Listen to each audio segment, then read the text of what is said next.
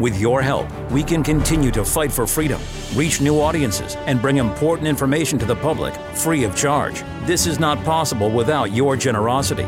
Join our quest for the truth and our freedom and donate today. Simply go to TNTradio.live. The voice of a changing world, Chris Smith, on today's News Talk Radio, TNT. G'day, g'day. Welcome to the program. Great to have your company. It is the 18th day of January from where I am broadcasting from, which is Sydney, Australia, and it's just gone 3 p.m. on the 18th. It is Thesaurus Day, actually. I like this piece of trivia because as a writer, as a commentator, and someone who does write a lot of opinion pieces, it is very important to have a trusty thesaurus. And I think I've still got the Rogo's thesaurus that I used when I was at school many decades ago. It is trusty, and it is something that you learn from each and every day. So let's celebrate Thesaurus Day and a chance to use the words that describe the sentiment. It's also Winnie the Pooh Day, but I cannot think of any link between Winnie the Pooh and TNT, so I won't bother. Although I noticed today when I did do some research on Winnie the Pooh that Winnie, makes around about $6 billion in merchandise each and every year. Still. Now, he became a Disney favourite back in 1971, so he's an older kind of bear. He's not a modern-day puppet, but he makes $6 billion. So maybe there's some synchronicity with some of us who like to make a buck. There you go. Winnie the Pooh Day. On the show today, I think I'm getting very close to Friday, I'll have something to say about the choices and plans facing the Democrats following Donald Trump's success in Iowa. Is there a plan B? We've been asking this question for about 12 to 18 months. Is there a plan B? Is there a candidate B?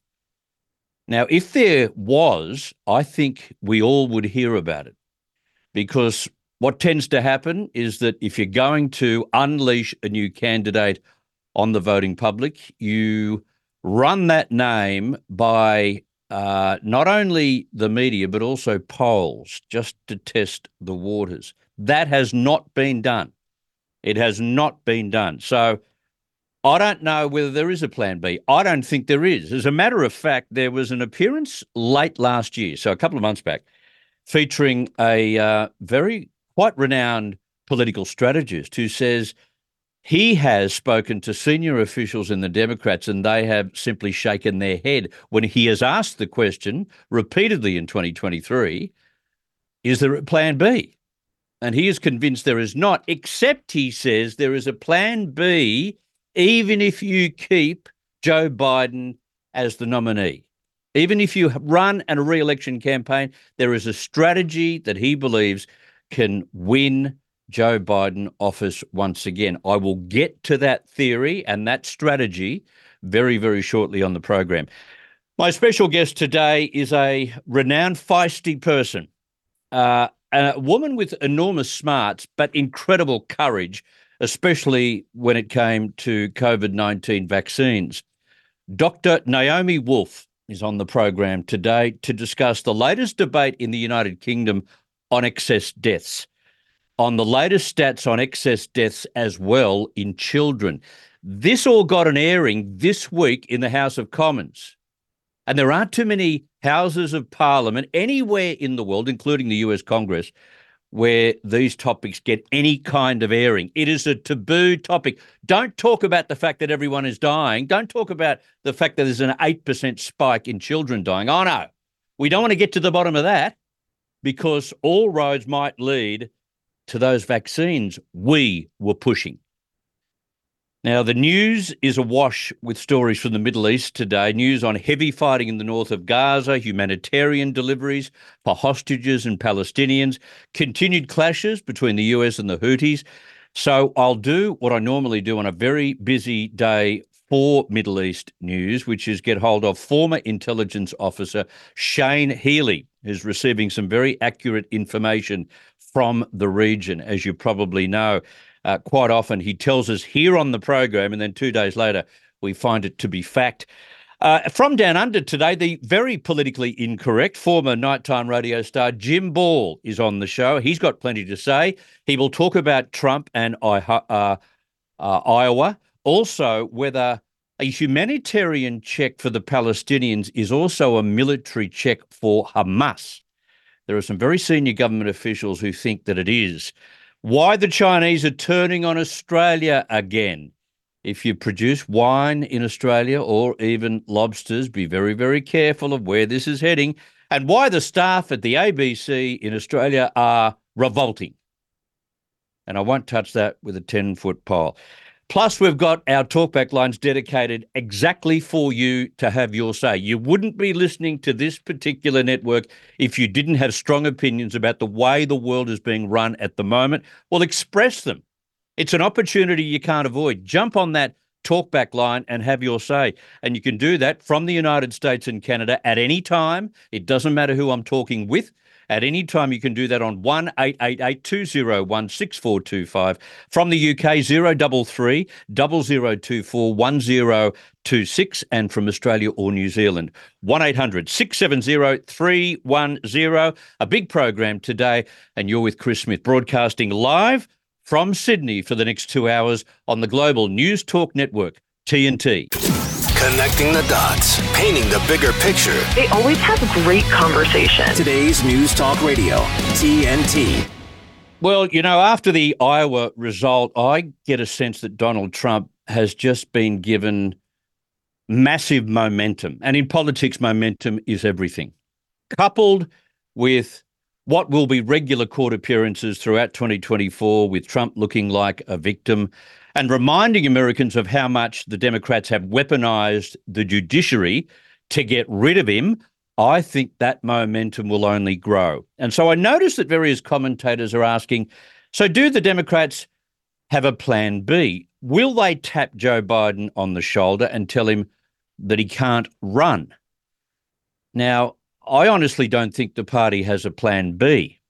And you usually hear suspicions about who that might be. There has been mention of Michelle Obama, Gavin Newsom, etc., but nothing really solid, and certainly nothing that you could say was concrete evidence that someone is the standby candidate.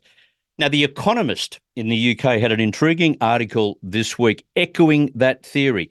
They wrote, Joe Biden is so unpopular, he may well lose to Mr. Trump.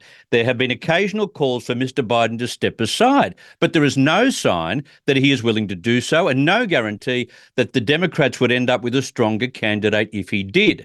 For that reason, although many Democratic operatives have grave misgivings about his candidacy, most are keeping quiet. As one puts it, if you're all stuck on a boat of questionable seaworthiness, it is natural to wish for a finer vessel, but unproductive to poke holes in the hull or stoke a mutiny. Very well said. That's from The Economist. Now, in recent months, the polls have shown a clear trend, with Trump's figures rising and Biden's numbers falling faster. Trump is ahead by a margin of 2.3 percentage points. He is better placed now than what he was at the same period over the last two election campaigns. And all qualitative reports tell us that voters are not confident in Biden's mental capacity to run the country in a next term. But there is no plan B. There is no reserve nominee. In fact, even if a better candidate wants to put their hand up at this stage, it's almost too late. The deadlines to file a candidate in the primary have already passed in more than 30 states. Most of the almost 4,000 ordinary delegates will be allocated by the end of March, which allows a late-surging candidate next to no time to gain traction. And this was highlighted late last year by American political advisor and media producer Mark McKinnon. Now, McKinnon wrote in Vanity Fair that every time he questioned senior party officials about a plan B, he got crickets.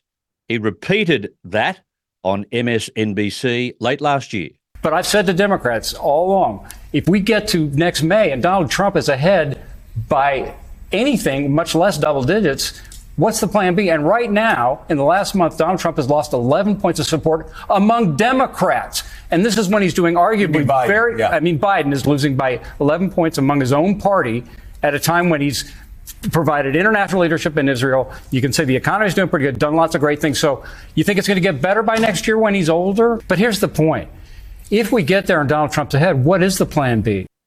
And he keeps receiving crickets. So this week, The Economist came to the same conclusion. It reported that Dem officials argue that polls conducted 10 months from an election are a poor guide to the outcome. Now, they're saying that every time Trump turns up at a court hearing in 2024 and shuttling between rally and court, it will remind Americans of the chaos during his time in office. Now, that's not my interpretation, nor the interpretation of many other independent commentators.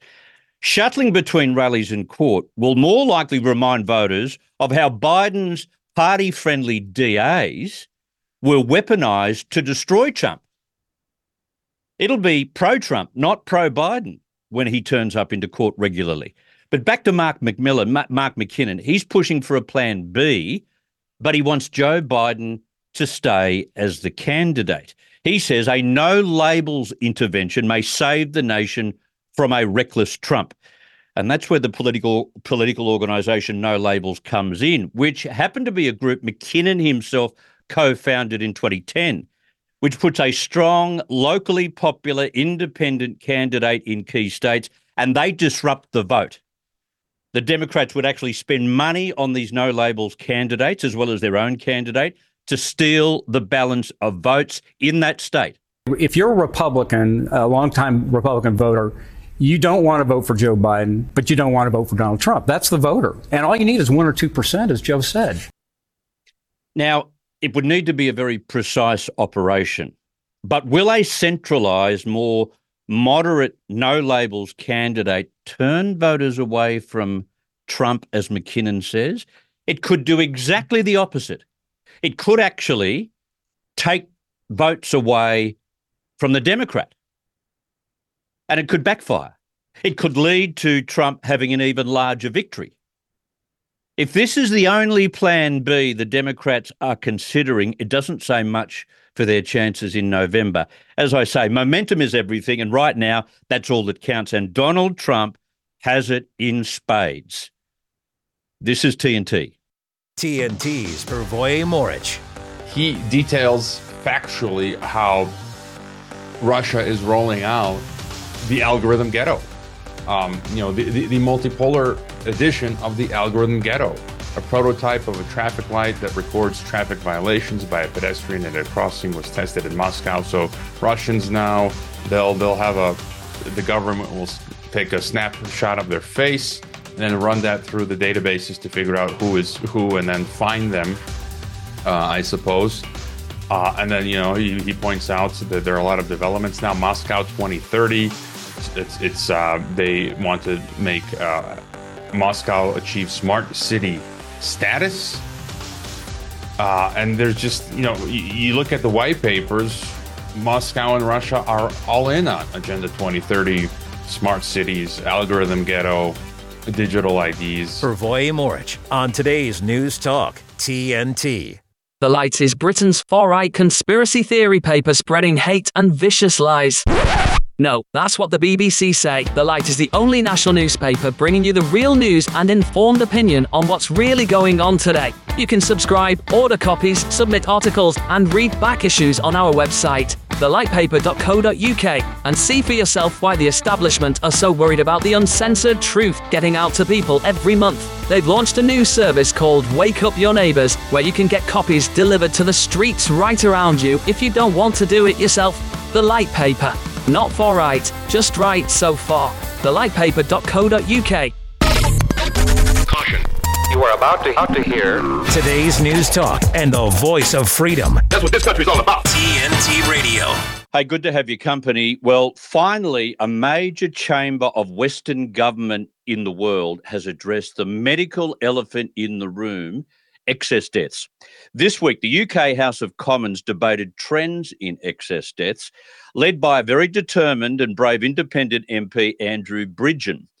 The 90 minutes he was allocated allowed Bridgen to make some very important points, but as he posted online, a longer debate is necessary, and as a result, he's now made an application for a 3-hour debate in the House of Commons.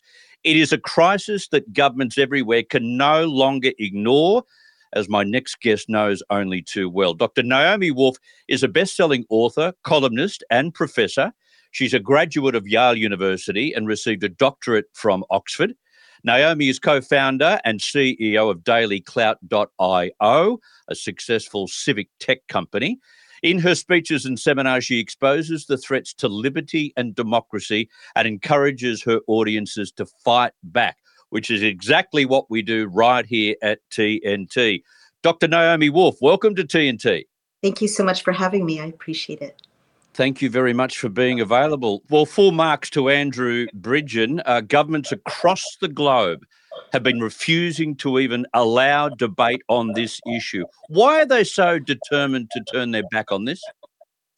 Well, it's pretty simple. You know, they're all complicit in what's turning out to be a more serious mass murder than the worst atrocities of the 20th century. And I'm the granddaughter of a woman who lost 9 brothers and sisters in the Holocaust, so I don't say that lightly. With the rollout at the end of 2020 into 2021 of these mRNA injections, which people across Western Europe and North America were compelled to receive, often against their will.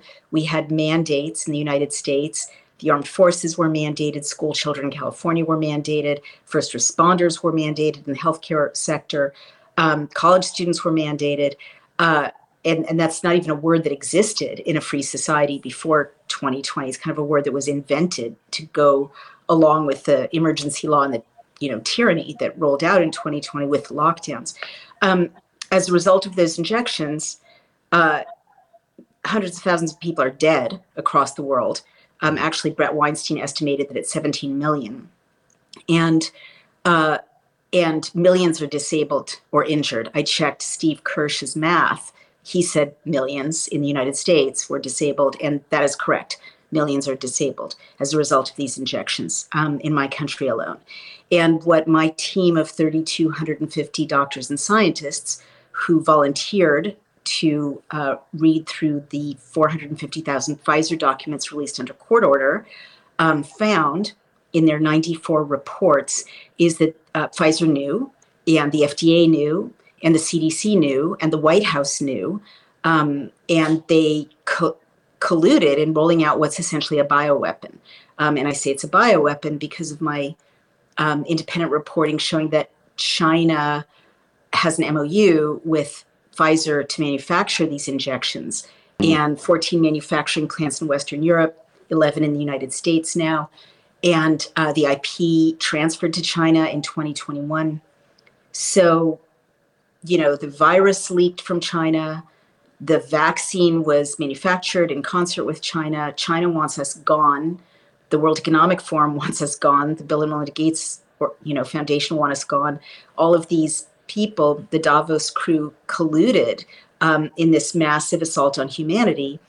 And again, Pfizer and these governments knew. So if they were to have real hearings and real investigations, what would be clear, and your country is one of the worst. It was like a lab for tyranny and for forced experimentation on a population.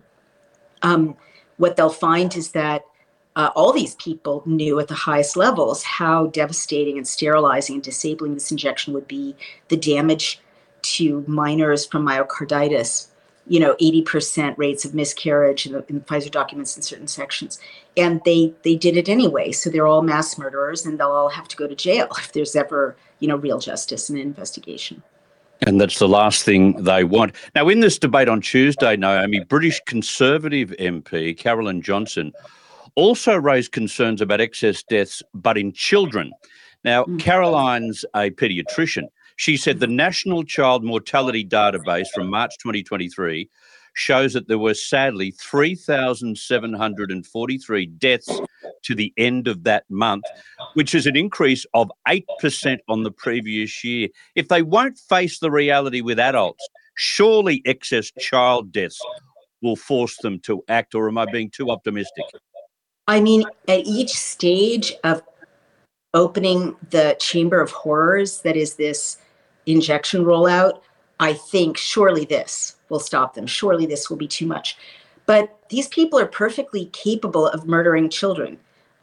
What we know from the Pfizer documents is that in April of 2021, an American pediatrics group and the state of Israel, the Ministry of Health in Israel, alerted our White House and Rochelle Walensky of our CDC that minors were sustaining heart damage from the injection, myocarditis, that was serious, and I think had a 50% fatality rate. Lasted a person's entire life, debilitating, and if they don't die from it.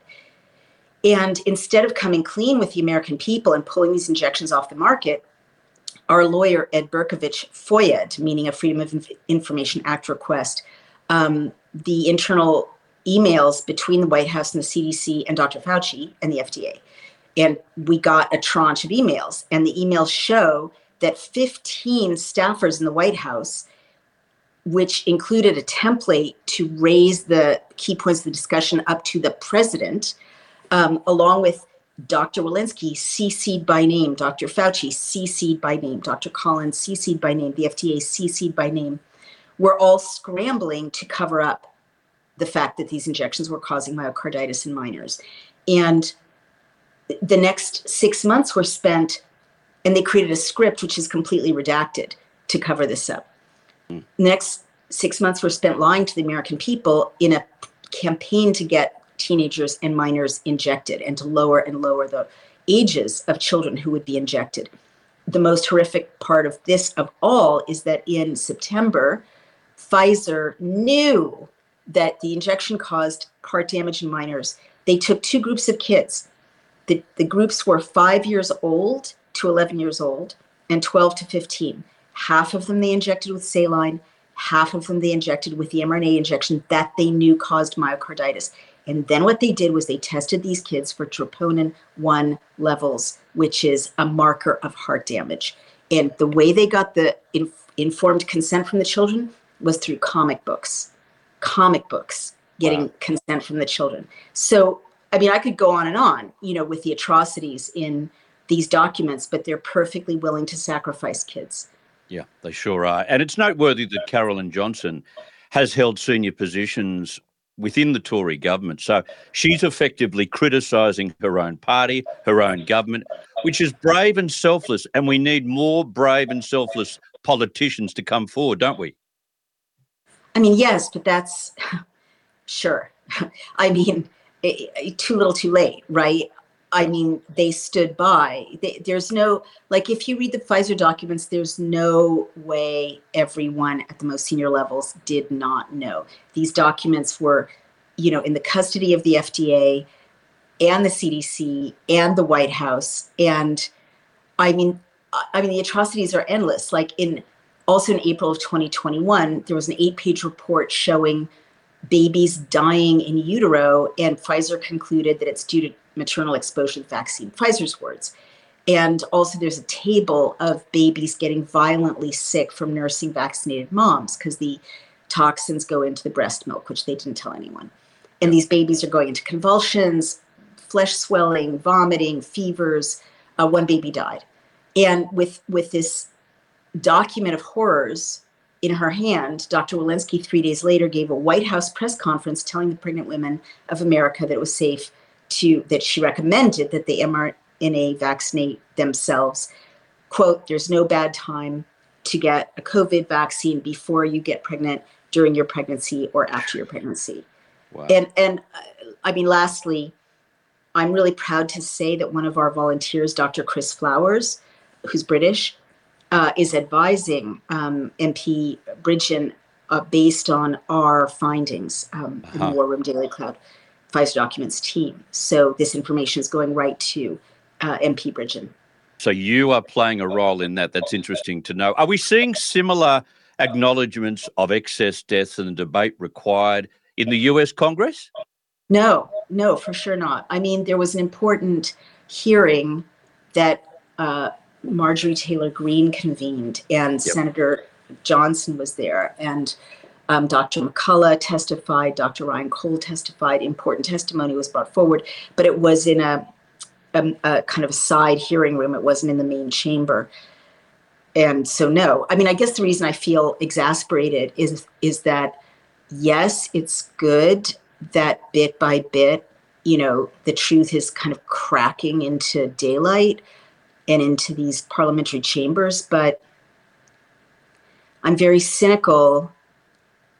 I don't feel at this point that bringing the evidence forward is going to result in what normal society used to do, which is, oh my God, children are being killed, babies are being miscarried, people are getting strokes and heart attacks, and this has to be pulled off the market right away, people have to go to jail.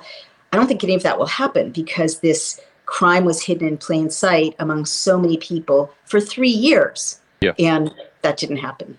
Yep, there are too many backsides to be covered. I need to take a quick break for news, Naomi. I'll do that right now and come back with you. Dr. Naomi Wolf is my special guest today. Let's get to the newsroom on TNT. Here's what's making news. TNT Radio News. Matt Boyland here with a look at your TNT headlines. The US has carried out a fresh wave of airstrikes against Houthi sites in Yemen, just hours after designating the Iranian-backed group a terrorist organisation.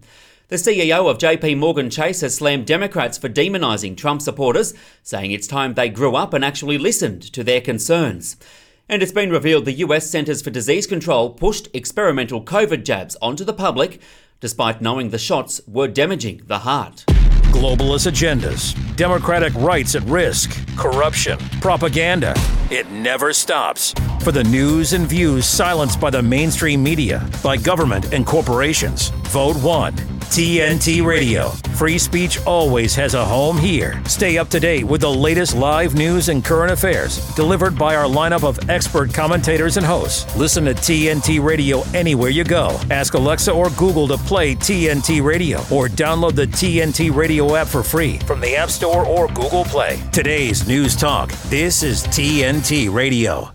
I'm with Dr. Naomi Wolf. Naomi, American pathologist Dr. Ryan Cole has long warned about increasing cancers, which he says have links to these experimental genetic COVID jabs.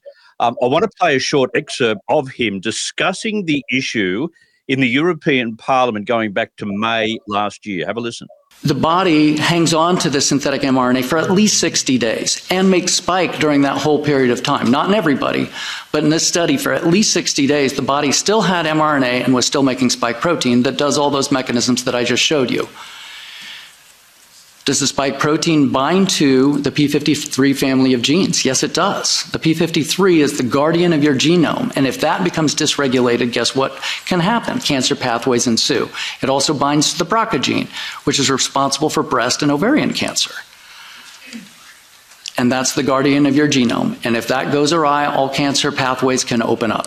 I'm sure, Naomi, you have similar concerns about the jabs being linked to a rise in cancer.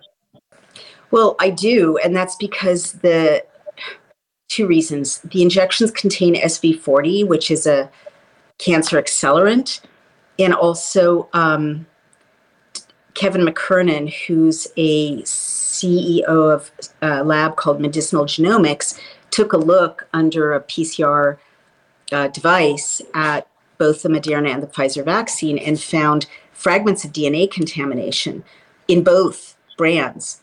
And this is consistent with what other people have found in looking at these injections. They're contaminated. And Dr. Cole has made the case that injecting your body with fragments of DNA can destroy your immune system and allow cancers to flourish. But also, like, in the Pfizer documents, they explain the mechanism for this because these injections destroy your immune system to start out with. So all kinds of things that your immune system used to deal with are damaged. I mean, it's a similar mechanism. I don't want to say it's a similar mechanism to AIDS, but it's, you know, AIDS also destroys people's immunities. I mean, this is why, like, I'm sorry to keep going on about this. It's just so upsetting. This is why unvaccinated people just aren't getting COVID at this point. And vaccinated people get COVID over and over and over and over. Yes. Because of the damage to the immune system. Yeah. When we were told, of course, by politicians and senior state health officials that that would not be the case. I want to refer your attention, if I may, to the World Economic Forum, the annual meeting which is on in Davos. World leaders there say they plan to protect us, against disease X, nothing to do with Elon Musk, a hypothetical pandemic that could kill 20 times more people than COVID. This is just fear porn, isn't it? It really is. I mean, God knows what they have planned. These people are sociopaths. You know, as I said yesterday on War Room, they tried to kill millions of us and sterilize us and disable us. And now we kind of know it, and they're trying to, you know, put us on digital IDs and central bank digital currency to track us, kill us. And we all, you know, most of us know it by now. And in the wake of that, only sociopaths hold a conference whose theme is restoring trust. You know, that's the theme. They may have a new pathogen, right, that they're going to roll out, just like they rolled out this pathogen as it now appears from our adversary. And we won't know from the headlines, just like we didn't know with COVID for a long time, if the lethality that they claim is real or not. But I think it's a good idea to do the opposite of what the news media will tell us to do. And the main thing I would say is, the disease is the fear, right? Fear is what they're rolling out, because Dr. Michael Nell's German neuroscientist has a book called The Indoctrinated Brain, and he points out that this repetition of fear messages with isolation, like during lockdowns, and, you know, repetition and trauma, the trauma of something like, you know, the pandemic, actually causes brain damage and makes it harder for people to think critically. It makes them eventually introject the propaganda as their personalities, as their identity. It's very scary. And so I think that's partly what Davos is doing, is just doing more psychological warfare. I am encouraged, though, to see the Rasmussen survey from Friday, and I've made mention of this on my program this week, which shows that for the very first time, the majority of Americans suspect the genetic COVID vaccines are dangerous, which is awfully encouraging. It's no longer some kind of minority conspiracy theory. That's right. That's a very important study. And I believe the wording is even stronger than people thinking they're dangerous. I believe the wording was that 52% of people think they contributed to excess deaths. But either way, it's a big shift in public awareness. And it's going to have an impact. I mean, the uptake, and I have to say, you're welcome. You know, I was personally vilified and fired from all my news media, you know, outlets where I used to be published, and fired by my publishers and fired by elite society in trying to warn people about exactly this. And I'm glad that, you know, and the dissident doctors have too, like 24 people wouldn't shut up, you know, and then more and more and more people joined us. But we really owe a great debt to those dissident doctors who lost everything and wouldn't be quiet. They are not taking the booster, and Pfizer's revenues are down to pre-pandemic levels, 2016 levels. Let's just tell our listeners the numbers now. They've just exceeded 10%, but not far beyond 10%. That's a long way from 95, isn't it? I mean, the data I heard was 4% in the United States. Yep. Took the latest. And people are not going along with the vaccination schedule for their children. And I'm not an anti-vaxxer, although I have to qualify that, because now that I know how the FDA works, I literally don't trust any pharmaceutical product. But people are asking questions, as they should, about what they're putting in their own and their children's bodies. Yep. Here's a speculator for you, a question. What would have happened, Naomi, if we had not had these vaccines at our disposal and the politicians hadn't have gone off the Richter scale imploring the world to take them? What if we hadn't have been affected by them? Well, an important thing for your audience to know is that in the Pfizer documents, Pfizer concludes a month after rollout that the vaccines don't work to stop COVID. So, in fact, the language Pfizer uses is failure of efficacy and vaccine failure. That's their words. So we literally would have been no worse off in terms of COVID. It, you know, the third most common side effect in the Pfizer documents is COVID, right? And in fact, if you look at the trials, Pfizer had to remove 200 infected vaccinated people from their math in order to get a positive result.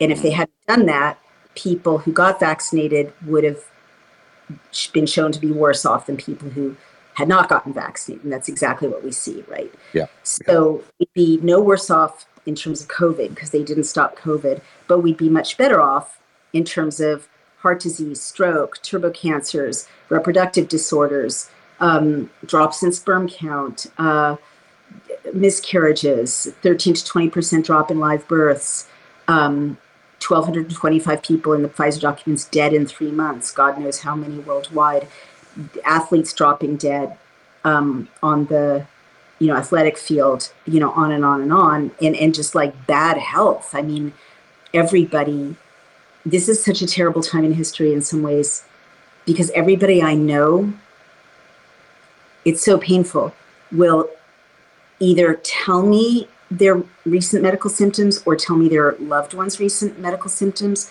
Healthy people, 20s, 30s, 40s, 50s, right? And they don't know that they're describing vaccine injuries, but I know they're describing vaccine injuries because they're in the Pfizer documents. I wanted to quickly jump in there, if I may, and talk a bit more politically, Naomi, which is the rise and momentum of Donald Trump. Given the fact that he was behind Operation Warp Speed, are you concerned about his increasing popularity and the likelihood that he could walk into the White House again? Honestly, I think so. I have to be nonpartisan, but I will say at this point, I feel like any candidate in my country or anywhere in the world who is not a globalist is a non-suicidal choice. Yes. The globalist candidates are going to kill us all. It's really like people have to wake up and realize that in your country, in New Zealand, in Western Europe, in Canada, that's what we're facing. So I would rather live with a populist than die with a globalist. Yes. That's where I'm at. And that's what we're seeing in Davos, Naomi, this week. Talk about misinformation and disinformation. In other words, information that goes against their narrative will not be allowed, and the censorship will continue. Exactly. That's you and me, my friend. They tried to kill us all off. A handful of people warned everyone. Now people are clued in, and the answer from Davos is censor harder, right? Make it more impossible for people to exchange ideas freely. But who elected them? Nobody elected them. So I'm really hoping and praying for a populist uprising. The other thing I want to say about Operation Warp Speed is that, and you know, I don't personally like Trump, although I think America would not be in dire straits right now if he were president, right? Yep. But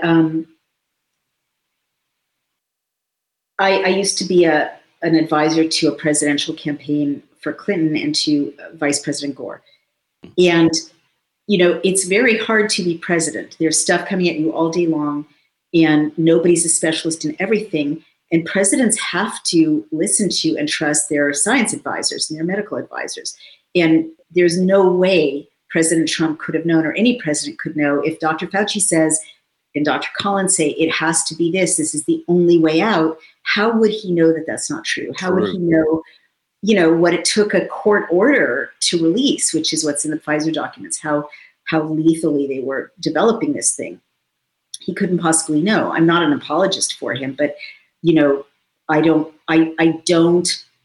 nothing he's done in the way he handled the pandemic, which was to leave it to the states, says that he chose tyranny over what our founders intended, which is for people to make their own decisions.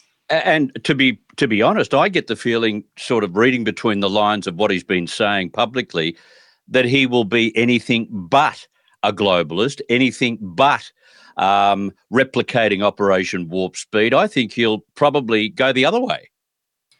You know, maybe, probably, but also I always caution people when there's any kind of happy thought of a candidate solving it, That's not how politics works. You know, if you don't hold, if all of us don't hold our elected officials' feet to the fire, the default is tyranny, whether they choose it or it's chosen for them, right? Like Gore used to say, make me listen to you, you know, make me respond to you. Because if people don't exert the power they have to oversee legislation, to pass legislation, to meet with their representatives, to lobby Parliament in your case, to protest, to demand transparency, to demand the records, you know, to not go gentle, then special interests can railroad a candidate, even if he has the best of intentions.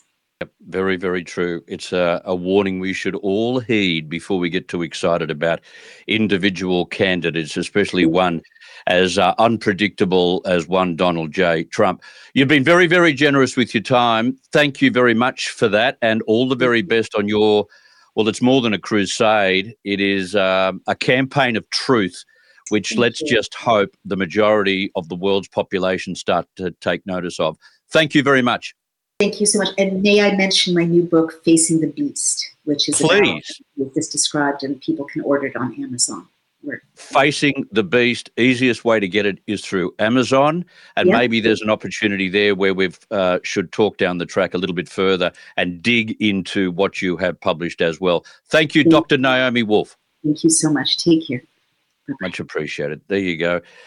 If you don't have anything to think about or say after that particular interview, you weren't listening. I'm very much interested to hear what you do have to say, what your reaction is to what we've heard from Naomi Wolf.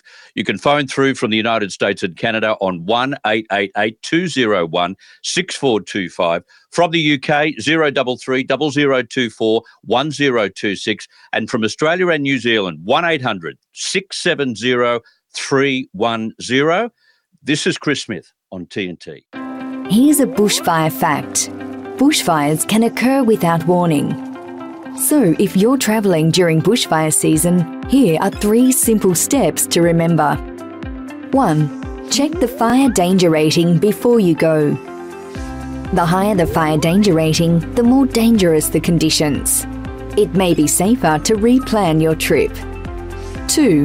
Think about the area you're going to and what you would do if a fire started. How would you escape the area if you needed to? And where would you go? Check if there's a neighbourhood safer place. 3. It's dangerous to drive through smoke or fire. If you can't find a way to avoid the fire, park in a cleared area, face the car towards the fire, and turn the engine off. Then lie on the floor and cover yourself to protect yourself from radiant heat. Live bushfire ready. For more helpful tips, visit myfireplan.com.au today. I'm Naheem Hines, professional football player and proud supporter of the Muscular Dystrophy Association. My mom was diagnosed with muscular dystrophy when I was 14, and I watched her struggle. But MDA helped her get the best treatments and care, and they also help kids like my buddy Ethan. My name is Ethan, and I'm 12 years old. Thanks to the Muscular Dystrophy Association and people like you, I have more hope than ever before. From day one, they've treated me like family at my local care center. MDA is the only one that funds over 150 care centers across the U.S. to help provide state-of-the-art care for adults and kids like me. For over 70 years, MDA has been transforming the lives of people living with muscular dystrophy, ALS, and other related neuromuscular diseases. They fund the research for breakthrough treatments, care, and cures. And MDA provides support to thousands of families like mine and Ethan's in communities like yours. Thanks to MDA, kids and adults can live life to its fullest. Join us and learn more at MDA.org today. Thanks for listening and being a part of The Chris Smith Show on today's News Talk Radio, TNT.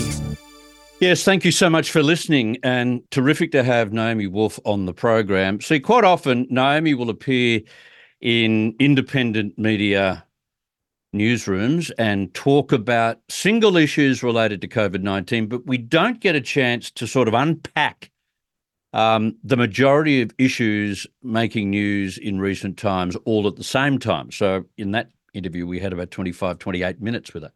And it's always good to get it in some deal of context and to work out what's happening in reference to COVID-19 vaccines right across the world, which is what I did, and I hope it was helpful to a lot of people who find it difficult to catch up on where we are. Now, a couple of quick comments just in terms of governments and parliaments debating excess deaths and they refusing to accept guilt for what has developed now. Lozzie sent me this message on the chat box on TNTradio.live. Lozzie says, governments will never admit the harm and genocide going on in the world. They are brain fogged. It was designed for population control. Irving says, on the chat box as well, the real influence of the Davos fear-mongering on disease X will firstly be on world governments and their bureaucracies who directly lord it over us. Combine that with WHO regulation changes and we're in a bad place. A couple of quick comments. Let's go to our open line and let's find out what you think about what you've just heard. Siv is calling through. Hi there, Siv. Oh, yeah, Chris, how you doing, mate? Good, thank you. Hope you're well. I am indeed keeping cool here in Sydney because we've got global boiling down here. It's 30-something degrees, feels like 35. So we've got some global boiling going on at the moment. It's called summer. It's called summer. I know. I'm not getting started. Look, I just wanted to respond to that previous guest. At the end of her time with you, she talked about it is up to us to lobby our parliaments and to protest and to use whatever mechanisms we have. I think there is something in that. You know, I mean, we, particularly in Australia, we're sort of given to going, oh, good, yes, we've voted, we've gone to the election, we've done our civic duty, good, now let's go back to getting the kids' lunches ready. I mean, look, all that's important, but you've got to actually make the time to find a way for yourself to get involved in some level of politics, if you get my meaning. Yeah, you do, and quite often, and I think the greatest example of this was when the carbon tax was mooted in the country and politicians in Canberra, you're talking about Australia now, politicians in Canberra were absolutely swamped by emails, facsimiles and also letters from people right around Australia saying, sorry, this was never taken to an election. Did people go back to faxes and letters as well too, did they? Well, at that time, it was 2009. And that's when faxes were still in use. But that changed the outcome of a carbon tax in this country. No, you're right. You're absolutely right. And that brought in somebody like a Tony Abbott who opposed all that stuff, and then we know what happened after that. But I think we do. I think we as a people have to, you know, realise that politics involves us as well. And I think in a country like ours where we have a she'll be right attitude, and you can probably explain that for your international audience, We have that sort of attitude. That means we sort of just go off and we do our own thing. We do our civic duty and then we go, we're apathetic. That's nice, now we'll go back to doing what we do. We're too apathetic for our own good. That's right. We are. We take it easy. Good to talk to you, Chris. Good on you, Siv. Thank you. Andrew's on the other line. Hi there, Andrew. Smithy, how you going? Very well, thank you. How you been? All the more in 24, Smithy, all the more lawsuits against our stupid government, hey? Good slogan. I cannot believe I went to Services Australia, the old Centrelink, Mr. Bill Shorten's ministerial portfolio. Mm-hmm. I took my 4 assistance animals in there, discriminated against. When I asked if they had any training for people with disabilities, they said, no, we're just off the street. They made up laws to suit themselves on the run. Mate, I can quote chapter and verse of the 1992 National Disability Discrimination Act, Section 9, Section 52, points 2, 3, 4, 5 and 6. I agree wholeheartedly with your previous caller.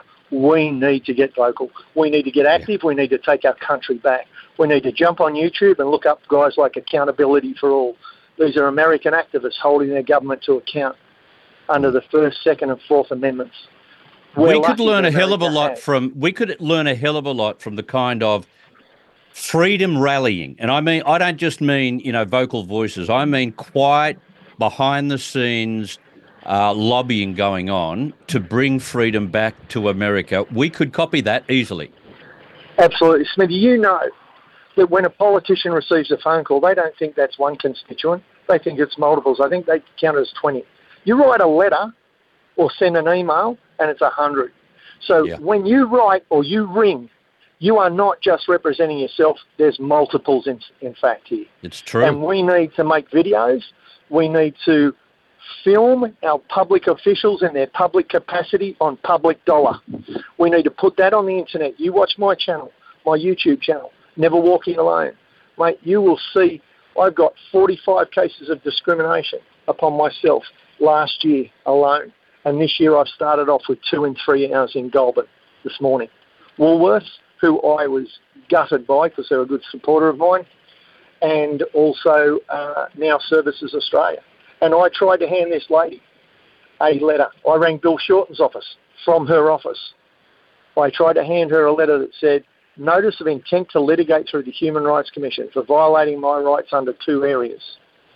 Because also as a victim of crime, Smithy, I've got 18 points of my rights. Why is it whenever a man says to a woman, I know my rights and stands up for himself, he is automatically violent and aggressive and they call the police? Oh, look, I don't know whether that happens in 100% of the cases, but I know it happens. Well, mate, I know it happens. Mate, and we've been in the middle of it at times. Mate, you and I told you about being thrown out by the AFP in Parliament House, the House that passes legislation to protect people like me and you and every other Australian. It is not Parliament House. It's the Australian People's House. Yep. Mate, I built the air conditioning system for it as a young man, a tradesman. And that company's no longer... That's a good claim to fame, but then you go back decades later and get treated like that. Absolutely. And when Commissioner Pip Connell from the AFP said, I've got something for you, and I said, how big's the cheque? She laughed. Yes. And I said, I'm serious. It's $10,000 per human rights violation, and there's about 8 of them over 2 days. Yeah. She gave me 4 leads, 4 collars. A kilo of smackos and 15 pig's ears between 4 dogs, that don't work. You know what she did? She admitted liability, didn't she? She admitted liability. We got it wrong, Andrew, she said. We got it wrong. I'm sorry, Smithy, but I'm going to take some of your tax dollars. I'm after 100 grand today. Yeah. I'll let you fight that on your own. I've got to run. I know. I've got a couple of pieces of video to play so people can understand where the Trump derangement syndrome is up to at the moment. Thank you very much for calling in. Thanks. Have a great new year. Good on you. Same to you. Have a great year ahead. All right. Rachel Maddow. Now, I hate talking about the likes of Rachel Maddow from MSNBC because Maddow has proven herself to be a lunatic lefty. One of these people who, as soon as it was mentioned that Donald Trump and Russia were colluding to meddle with the outcome of the 2016 election, she agreed with it and went with it lock, stock and barrel, because it suited her politics. Well, as you may have picked up already, in the Iowa primary, what did Rachel Maddow do and the MSNBC network when Donald Trump took to the podium after winning and presenting his victory speech? She decided to say, well, he's up on the podium delivering his victory speech and we will not go there. This is what bad sports media players are when they get so wound up in one side of the argument. She's supposed to be independent. MSNBC, it's a news organisation. It's not an opinion news organisation like this one, but she pretends that she stands in the middle. Well, she's not. I want to play you some audio from Rachel Maddow when Donald Trump got up to accept victory and talk about his triumph in Iowa. This is the way she handled it. At this point in the evening, the projected winner of the Iowa caucuses has just started giving his victory speech. We will keep an eye on that as it happens. We will let you know if there's any news made in that speech, if there's anything noteworthy, something substantive and important. The reason I'm saying this is, of course, there is a reason that we and other news organizations have generally stopped giving an unfiltered live platform to remarks by former President Trump. It is not out of spite. It is not a decision that we relish. It is a decision that we regularly revisit. And honestly, earnestly, it is not an easy decision. The mere fact that she had to speak for 39 seconds to explain to her audience why they're not going to Donald Trump's victory speech explains it all. Of course, they relish not going to Trump. But I would have thought, no matter who you're actually putting on air live, can't you come back? And if you think that he's told porkies, if you're intelligent enough, don't you just explain exactly what's not true? Don't you do that? Don't you say, well, he just said X, Y, Z. That's not true. That didn't happen. Or debate the issue, debate the claims he's making in the acceptance speech. It's pretty easy to do. But no, they censor him. You can't listen to what he says. You can't find out what it means for the Trump camp. You can't find out what he'll next do because he's a candidate that is not from the left side of politics. It is gross bias and it's nothing else. And Rachel Maddow should be condemned for it. I've got to get to a news break. Plenty more coming up. Don't go away on TNT.